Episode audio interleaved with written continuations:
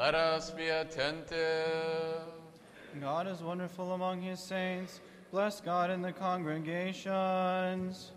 Wisdom. The reading is from the Acts of the Apostles. Let us be attentive.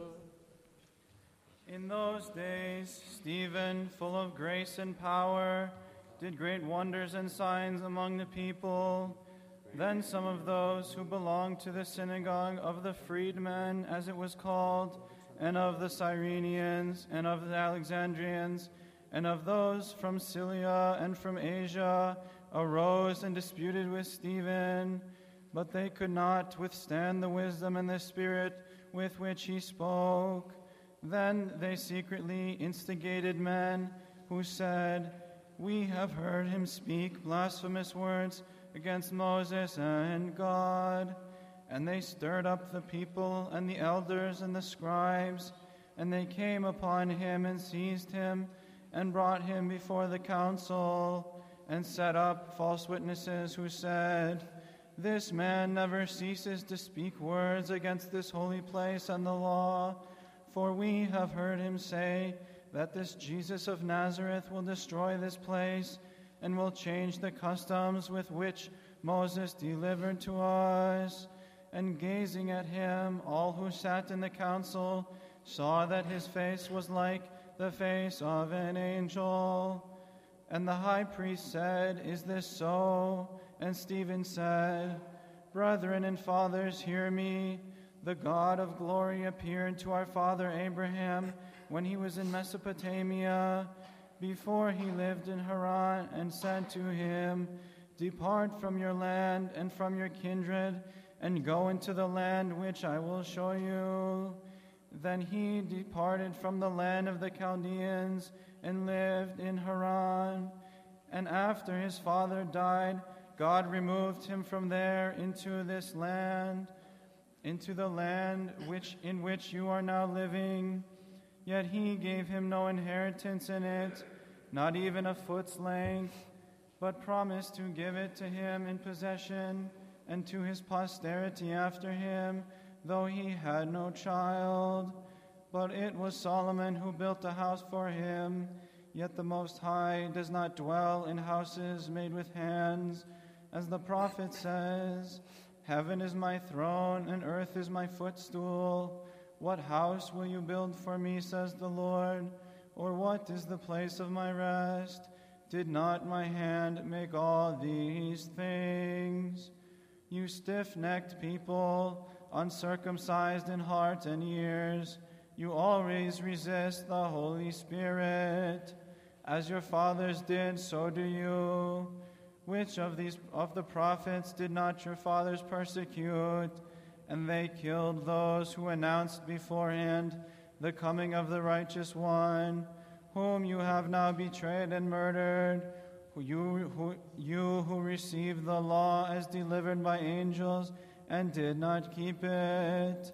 Now, when they heard these things, they were enraged, and they ground their teeth against him.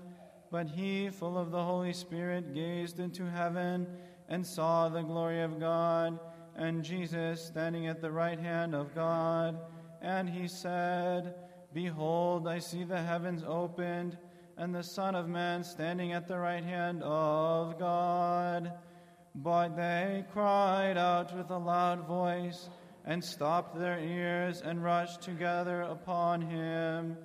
Then they cast him out of the city and stoned him, and the witnesses laid down their garments at the feet of a young man named Saul. And as they were stoning Stephen, he prayed, Lord Jesus, receive my spirit. And he knelt down and cried out with a loud voice, Lord, do not hold this sin against them. And when he had said this, he fell asleep. Matthew the reader.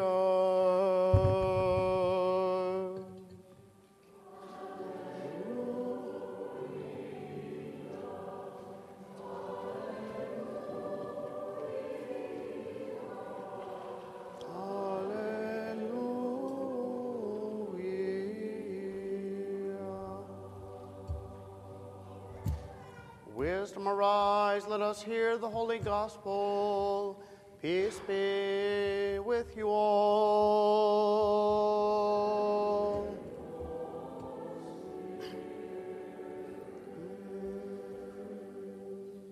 The reading is from the Holy Gospel according to St. Matthew.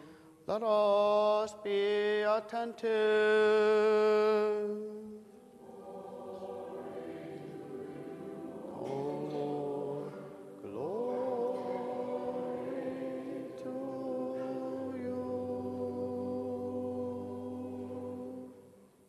When the wise men departed, behold, an angel of the Lord appeared to Joseph in a dream and said, Rise, take the child and his mother, and flee to Egypt, and remain there till I tell you. For Herod is about to search for the child to destroy him. And he rose and took the child and his mother by night, and departed to Egypt, and there until the death of Herod. This was to fulfill what the Lord had spoken by the prophet Out of Egypt have I called my son. Then Herod, when he saw that he had been tricked by the wise men, was in a furious rage, and he sent and killed all the male children in Bethlehem and in all that region who were two years old or under, according to the time which he had ascertained from the wise men. Then was fulfilled, fulfilled what was spoken by the prophet Jeremiah. A voice was heard in Ramah, wailing in loud lamentation, Rachel weeping for her children. She refused to be consoled because they were no more. But when Herod died, behold, an angel of the Lord appeared in a dream to Joseph in Egypt, saying, Rise, take the child and his mother, and go to the land of Israel, for those who sought the child's life are dead. And he rose and took the child and his mother, and went to the land of Israel. But when he heard that Archelaus reigned over Judea in place of his father Herod, he was afraid to go there, and being warned in a dream, he withdrew to the district of Galilee. And he went and dwelt in a city called Nazareth, that what was spoken by the prophets might be fulfilled. He shall be called a Nazarene. Peace be with you who proclaim the gospel.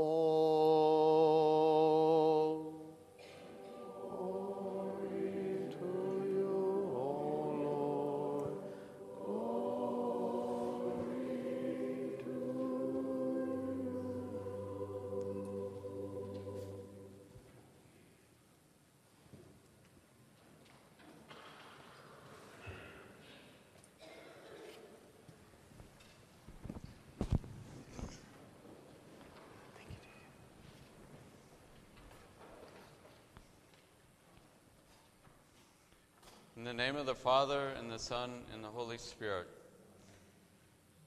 On this Sunday, we remember the ancestors of God Joseph the betrothed,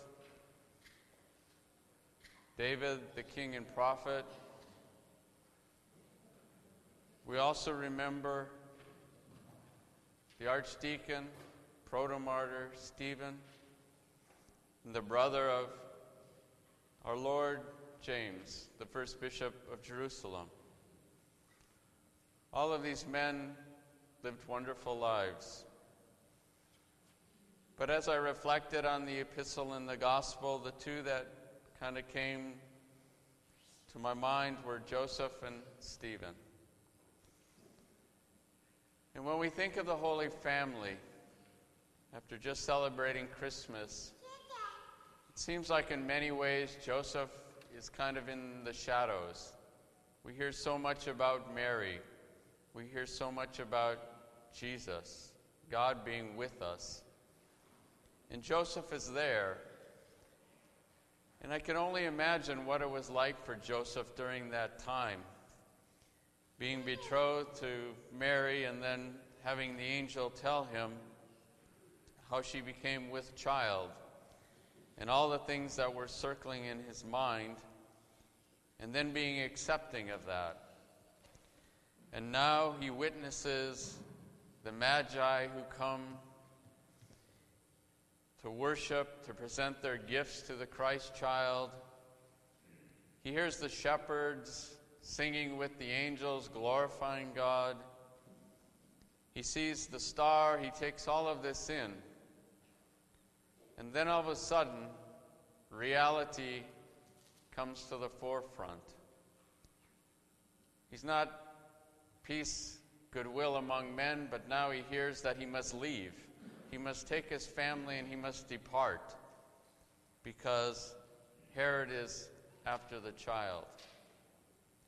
And again, listening to this angel, I can only imagine the thoughts going through Joseph's mind the thoughts that would probably go through my mind.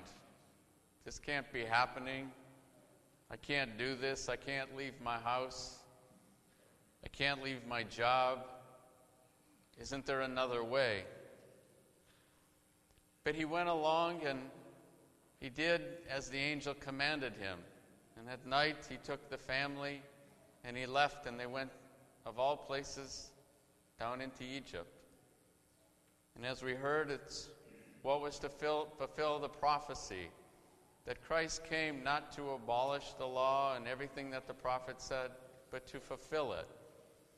And Joseph, in his obedience, in his love for God, his love for his family, did what was asked of him.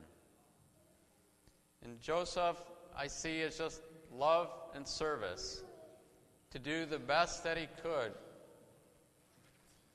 for his family, for his wife, for his child, to protect them, to care for them, to make certain that they were sheltered, that they were fed.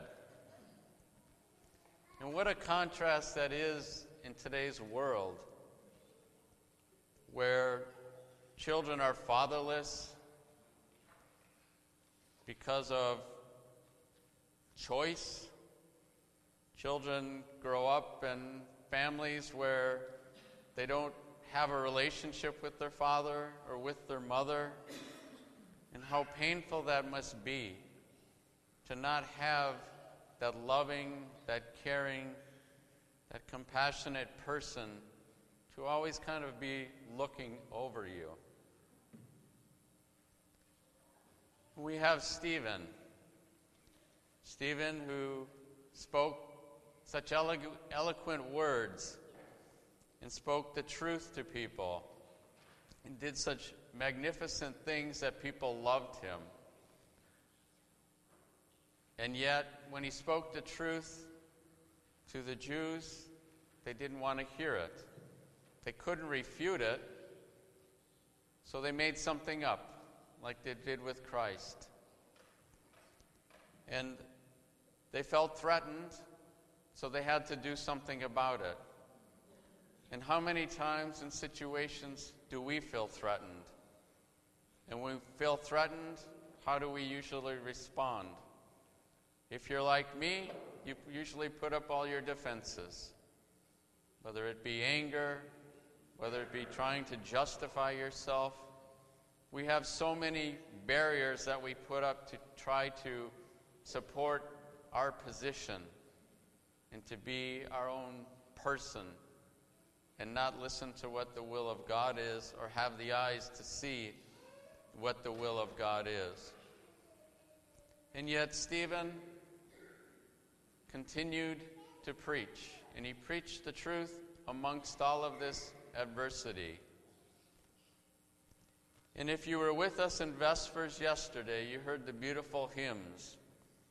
How the divine grace was bestowed upon Stephen and gave him the wonderful words to be able to speak and to support his love for Jesus Christ.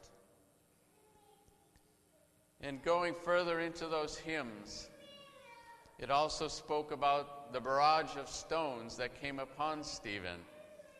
And yet, when these stones came upon him, what was his response? Lord, please forgive them of this sin. Don't hold it against them. The same words that Christ spoke from the cross. And in that hymn yesterday, it said those stones were transformed by God into stairs, stairs to heaven. And as Stephen ascended those stairs, he met Christ.